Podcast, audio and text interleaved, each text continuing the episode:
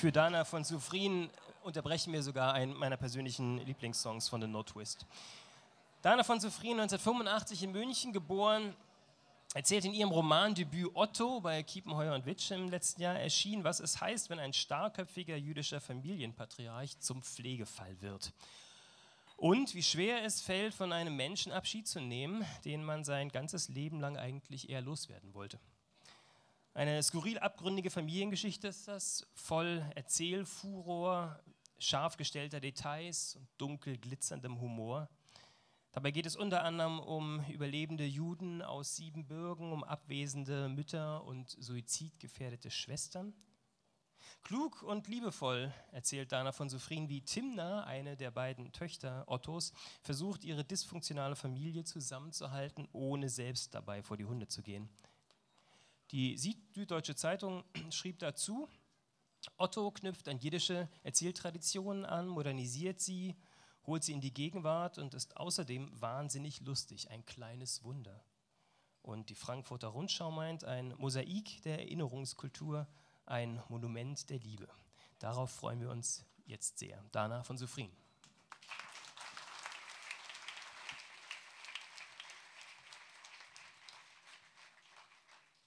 Vielen herzlichen Dank äh, für die Einführung. Wie gesagt, der Roman ist aus der Perspektive der Ich-Erzählerin Timna geschrieben. Ich lese jetzt einfach mal ein Stück recht vom Anfang aus dem ersten Kapitel. Das heißt, Sie brauchen eigentlich überhaupt kein Vorwissen.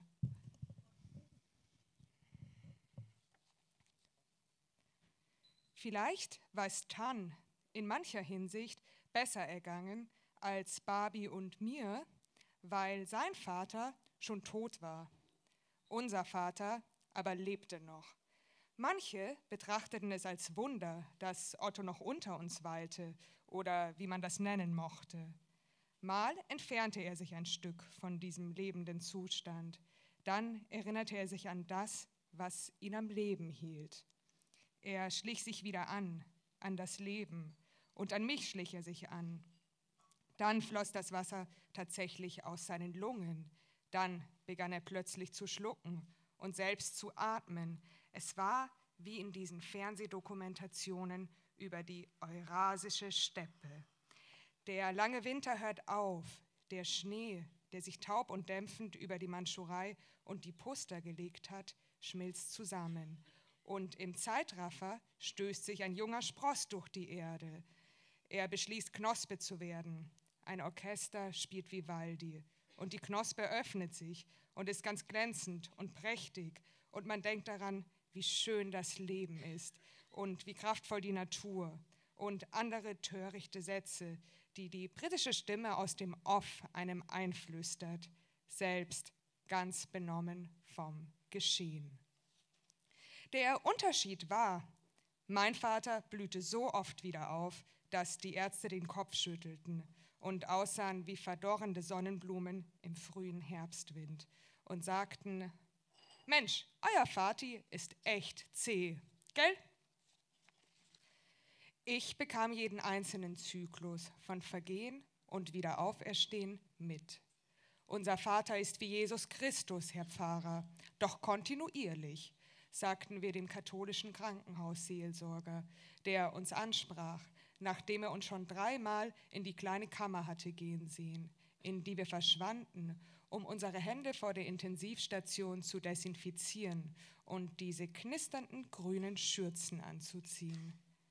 Er lachte und fragte, ob wir Zwillinge seien, worauf Barbie rief, ich bin zwar viel größer, aber im Hirn ganz klein. Und da wurde der Seelsorger ein bisschen ernst und sagte, dass Humor ein guter Weg sei, mit den Geschehnissen umzugehen und dass er uns alles Gute wünsche. Geschehnisse, sagte der Herr Pfarrer dazu. Meine schwere, ungerechte Krankheit, rief mein Vater. Ich dachte, endet unsere Geschichte hier? Ich dachte an die dicken Bände, die in Ottos Bücherregal standen und die alle irgendwas mit untergegangene Welt oder verlorene Kultur hießen und an die vielen Sachen, die mir Otto jetzt vielleicht nie von sich würde erzählen können. Bei einem meiner nachmittäglichen Besuche wachte Otto, nachdem er zwei Wochen lang im Koma gelegen hatte, auf und schaute mich mit seinen großen braunen Augen an, die ein bisschen nach Schilddrüsenüberfunktion aussahen. Er lächelte. Ich war seine Lieblingstochter. Mich beleidigte er nur selten, während er meine Schwester häufig nur mit Arschloch ansprach. Timna, wie ist dein neues Leben? fragte er mich plötzlich. Und ich lachte und sagte, Otto, welches neue Leben? Alles ist wie immer. Man soll nicht anlügen seinen Vater, antwortete Otto, und auch er lachte. Dabei war das, was ich gesagt hatte, gar nicht gelogen, denn mein Leben war zum größten Teil wirklich wie immer. Nur der Teil mit Tan war neu. Tan konnte nicht verstehen, wieso wir ständig zu Otto gingen, wieso wir seine Krankenhauswäsche wuschen und desinfizierten, warum wir sofort aufsprangen und zu ihm fuhren, sobald er eine Notfall-SMS schickte. Er sagte, Timna, die Leute werden alt, aber ihr seid jung. Es würde doch reichen, einmal in zwei Wochen ins Krankenhaus zu gehen.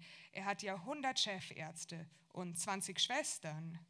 Ich sagte, Tan, das ist bei euch Christen anders, das weiß doch jeder. Tatsächlich hatte mir mein Vater das gesagt, nämlich, dass die Christen nicht wüssten, was eine echte Familie sei und ihre Großmütter für ein paar Scheiben Wurst verkauften oder noch schlimmer, ins Pflegeheim steckten. Ich sagte, in unserer Familie muss man sich kümmern, man muss sich Sorgen machen, man muss nervös werden, wenn man einen Tag nichts voneinander hört. Man muss stets mit dem Schlimmsten rechnen. Und gerade als ich versuchte, ihm das zu erklären, klingelte mein Handy. Und natürlich war Otto dran. Und es war so, dass er nicht mehr einfach bloß das Klapphandy öffnete, um mich anzurufen. Er musste sich erst aufstützen und seinen Oberkörper mühevoll heben, dann mit der Hand nach dem Mobiltelefon tasten, weil er niemals das Krankenhaustelefon benutzt hätte. Erstens, weil er keine Lust hatte, sich auf eine neue Tastatur einzustellen. Zweitens, weil er noch genug Herr seiner Sinne war, um zu wissen, dass die Anrufe 20 Cent die Minute kosteten. Dann erst klappte er es auf. Und sogar das Aufklappen war nicht mehr einfach für meinen Vater. Nicht nur, weil eine seiner beiden Hände meist an einem Infusionsschlauch baumelte, sondern auch, weil Kreisen einfach alles schwer fiel und die Dinge sich sträubten, ihnen aus den Händen glitten und auf dem Boden landeten. Ich wusste, wie viel Mühe es meinen Vater kostete, mich anzurufen. Ich hatte es hundertmal gesehen. Nach dem Aufklappen musste er sämtliche Kontakte einzeln durchgehen, weil er vergessen hatte, dass es eine grüne Taste gab, die die, die letzten Anrufe anzeigte und er sowieso nur mich oder Barbie anrief. Wenn mein Vater versehentlich meinen Adressbucheintrag übergangen hatte, musste er von vorne beginnen, denn er, der in den 80er Jahren fabelhafte Programme auf Basic erfunden hatte, hatte auch vergessen, dass es eine Zurücktaste gab. Manchmal rief mein Vater den ADAC an, einfach weil er im Alphabet von meiner Schwester kam. Aber immerhin hatte er beinahe Barbie angerufen. In seinem Handyspeicher sah ich, dass die an uns gerichteten SMS meines Vaters viele unterschiedliche Empfänger erreichten. Den Anwalt, die Hausärztin, aber meist den ADAC,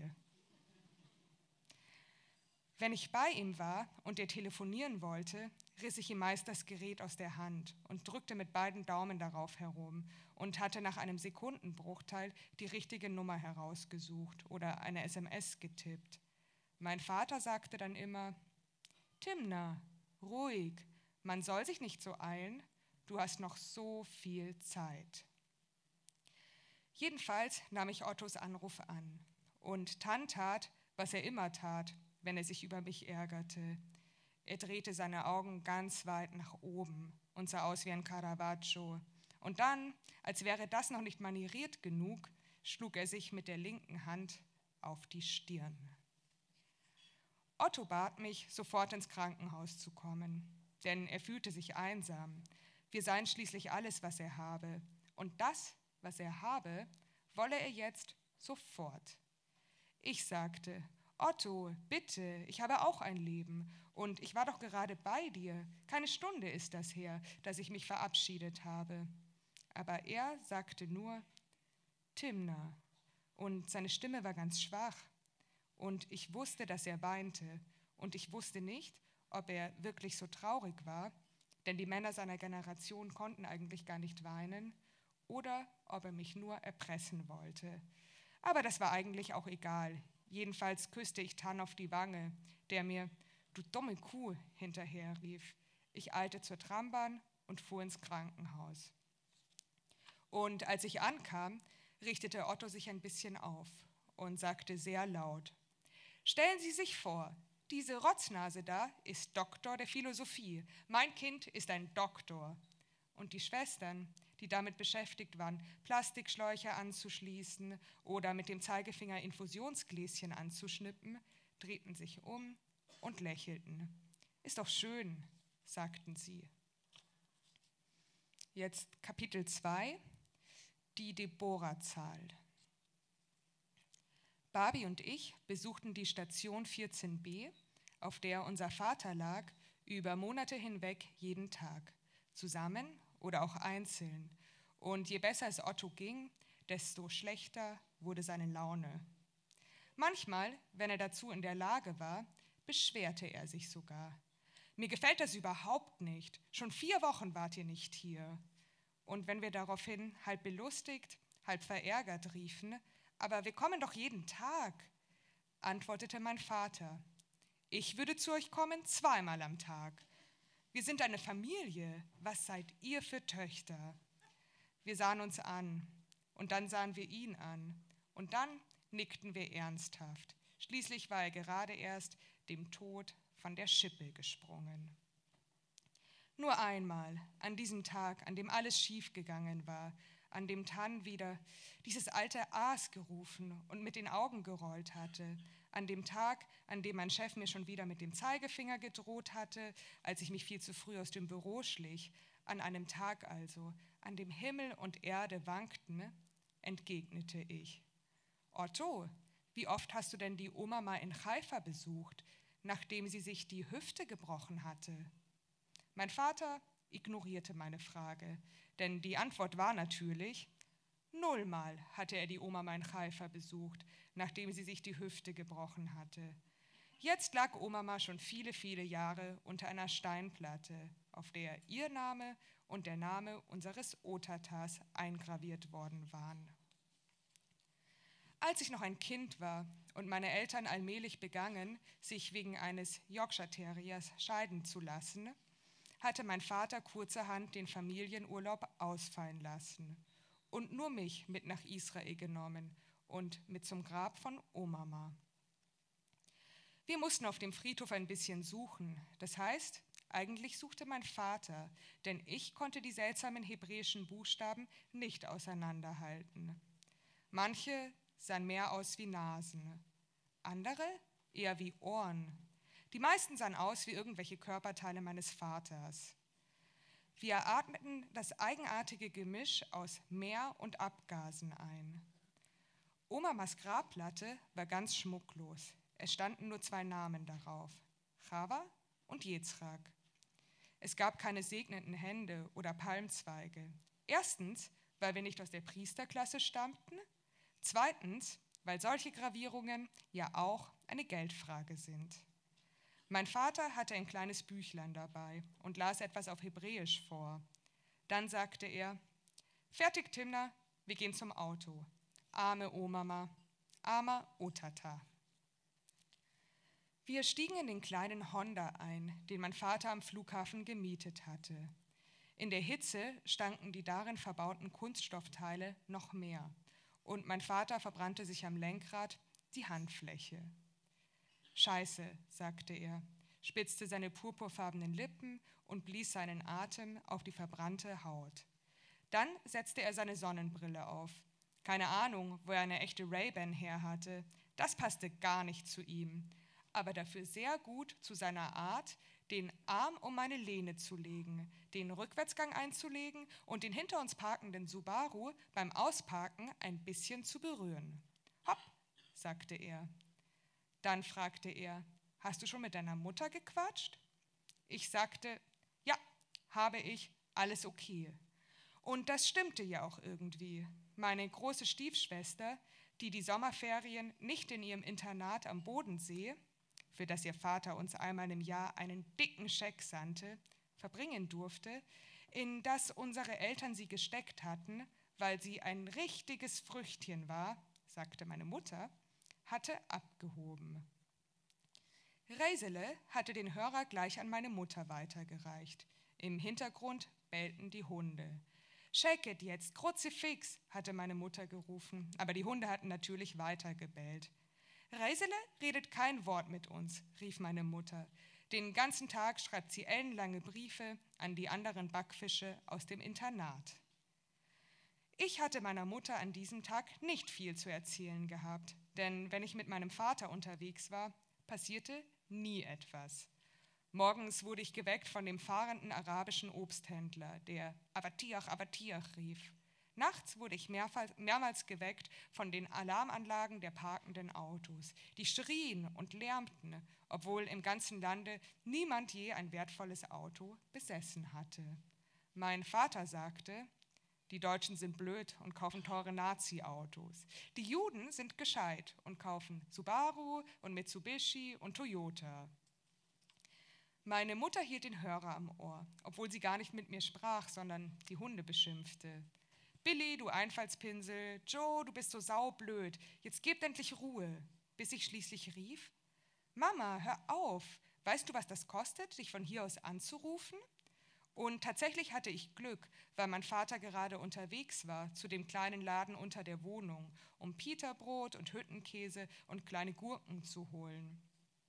Meine Mutter lachte und sagte, Timnerle, ist der Alte wieder recht sparsam? Ach, der Geizkragen.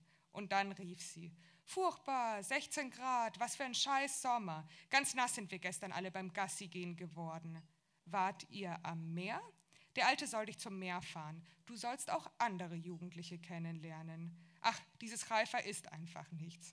Wenn ich mit dir gefahren wäre, wären wir jetzt in Tel Aviv, bei Eli oder Chanale. Das würde dir gefallen. Die Chanale kenne ich noch von meiner ersten Reise sagte meine Mutter. Sie hat eine Dachterrasse, auf der sich die Orangen stapeln, die guten Jaffa-Orangen, die besten Orangen überhaupt, die habe ich bergeweise gefressen. Und Hannas Tür stand immer offen. Schade, dass sie jetzt tot ist. Mama, ist ja gut, antwortete ich. Wir gehen jetzt gleich zum Friedhof. Zum Friedhof, rief meine Mutter. Fällt dem Alten nichts Schöneres ein, was man mit einer 13-Jährigen machen könnte? Aber all das erzählte ich meinem Vater natürlich nicht. Ich sagte bloß, ja, ich habe kurz angerufen. Und mein Vater sagte, gut, das muss sein, sie ist deine Mutter. An Haifa, an Omama und ihr Grab und an das Telefonat mit meiner Mutter musste ich denken, als ich meinen Vater jetzt, 20 Jahre später, in seinem Krankenzimmer zum Verstummen brachte. Und dabei blieb es. Mein Vater verschränkte die Arme und schwieg. Vielleicht hatte er meine Frage auch gar nicht ignoriert, sondern einfach nicht gehört. Vielleicht hatte er sie auch nicht kapiert, denn seit er im Krankenhaus war, konnte man sich gar nicht mehr vorstellen, wie genial er einmal gewesen war, als er den Studenten in seinem zerknitterten Sakko komplizierte Formeln, die einfach alles zwischen Himmel und Erde erklären konnten, beibrachte. Mein Vater hatte nämlich in Israel einen Lehrer gehabt, der die Deborah-Zahl erfunden hatte. Und diese Deborah-Zahl war so etwas wie das Panterei jüdischer Physiker. Mein Vater wollte beweisen, dass alles zerfließt, vielleicht nicht vor unseren Augen, aber vor den Augen Gottes. Die Prophetin Deborah, so steht es in ihrem Lied, schreibt, wie vor Gott sogar die Berge zerfließen. Und mein Vater berechnete dazu komplizierte Formeln, die er mit Kreide an die Tafel schrieb. Weil Otto schwieg und keine Anstalten machte, auf mein Omama-Argument einzugehen, ging ich in die Teeküche, füllte ihm einen sehr schwachen, überzuckerten Kaffee in eine Schnabeltasse. Ich gab ihm zu trinken. Er spitzte die Lippen und glotzte mich mit seinen riesigen schwarzen Augen an. Und ich verließ das Krankenhaus, um am nächsten Tag wiederzukommen. Jeden Tag kam ich in das Krankenhaus, von Juli bis März, bis mein Vater wieder nach Hause entlassen wurde. In dieser Zeit bekam Otto ständig neue Diagnosen und alle stimmten irgendwie und gleichzeitig waren alle falsch. Das Einzige, worauf die Ärzte sich einigen konnten, war das, was oben rechts auf seiner Krankenakte stand. Geboren am 20.03.1938 in Kronstadt. Kronstadt, Russland, fragten die Ärzte. Kronstadt, Siebenbürgen, rief mein Vater. Und wenn er das sagte, wirkte er kräftig und stolz, wenigstens ein paar Sekunden lang. Otto, Ingenieur, gebürtig in Rumänien, Herr über ein Reihenhaus und zwei unglückliche Töchter, war schon eine Heimsuchung, bevor er ins Krankenhaus kam. Als er entlassen wurde, geschah, was niemand für möglich gehalten hatte. Es wurde noch schlimmer. Genau, ich lese jetzt noch ein ganz kurzes Kapitel, ähm, Kapitel 5. Als ich ein Kind war, acht oder neun Jahre vielleicht, fing mein Vater an, mit mir über das Alter zu sprechen. Später, wenn ich einmal nicht mehr da bin, Timna. Am liebsten sprach er darüber, wenn wir unter uns waren. Er nahm mich manchmal mit, wenn er zur Bank musste oder in sein Labor in der Uni. Auf dem Weg hielt er meine Kinderhand und ich musste auf Zehenspitzen gehen und er nach rechts gebeugt und wir redeten über dies und das. Wahrscheinlich über karierte Schulhefte oder über Dinosaurier oder den Zauber von Kunststoffverbindungen, denn das war seine große Leidenschaft. Und dann blieb er irgendwann stehen und sah mich an und lenkte das Gespräch auf das Alter. Er sagte, Timna, wenn du groß bist, bin ich ein alter Mann. Und wenn Gott will, werden meine Tage zahlreich. Aber vielleicht kriege ich ein Alzheimer und vielleicht werde ich ein alter Kacker. Aber du musst mir versprechen, dass ihr mich nicht ins Heim steckt. Holt mir einen Mann, einen kleinen Filipino, der geht mit mir spazieren und wäscht mich. So einen hatten wir bei Oma mal gesehen. In Israel hatte nämlich jeder, der es sich leisten konnte, einen philippinischen Pfleger. Und in jedem Park sah man die zu seltsamen elliptischen Formationen zusammengeschobenen Rollstühle, in denen vogelartige, vor sich hinstarrende alte Juden in Wollpullovern saßen und dahinter auf den Bänken die philippinischen Pfleger, schwatzend und essend, die Beine lässig überschlagen, die Flipflops rutschten ihnen beinahe von ihren schönen braunen Füßen. Aber Timnerle, ihr müsst mir versprechen, dass ihr mich nicht ins Heim steckt. Steckt mich nicht ins Heim. Ich wusste damals nicht, was ein Heim war, also fragte ich meine Mutter. Und meine Mutter sagte, das ist ein Ort mit lauter alten Nazis ohne Zähne. Und so, so klang die Forderung meines Vaters für mich ganz richtig, und ich leistete ihm diesen Schwur. Mein Vater strich mir über den Kopf. Mehrfach strich er mir von der Stirn bis zur Stelle, wo mein Haargummi seine Bewegung unterbrach und sagte, Timna, auf dich kann ich mich verlassen. Mein Vater hatte mich regelmäßig an mein Versprechen erinnert. Mit neun, mit zwölf, mit sechzehn und danach alle paar Monate. Als er aus dem Krankenhaus kam, wusste ich also, dass Otto nicht zu lauter alten Nazis kommen wollte, sondern zurück nach Hause. Aber wo sollte ich einen Filipino herbekommen? Ich beschloss, die Sache selbst in die Hand zu nehmen und jemanden für Otto zu suchen, jemanden, der ihn pflegen und vor dem Heim bewahren sollte. In seinem kleinen, kunstledernen Adressheft, ein Werbegeschenk von der Volksbank, fand ich die Namen seiner sieben bürgersächsischen Freunde, die ich einen nach dem anderen anrief. Das waren Menschen, mit denen er in Rumänien aufgewachsen war. Schulfreunde, mit denen er Kontakt gehalten hatte, Kommilitonen aus dem Maschinenbau-Diplomstudiengang 1957 bis 1961 und ein, zwei Männer, die mit ihm in der rumänischen Volksarmee gedient hatten. Sie alle lebten mittlerweile jenseits der alten Heimat, in Deutschland oder in Österreich. Mein Vater liebte die Siebenbürger Sachsen. Sie erinnerten ihn an Omama und die schneebedeckten Karpaten und an die Zeit, in der man noch kurze Lederhosen in der Schule trug.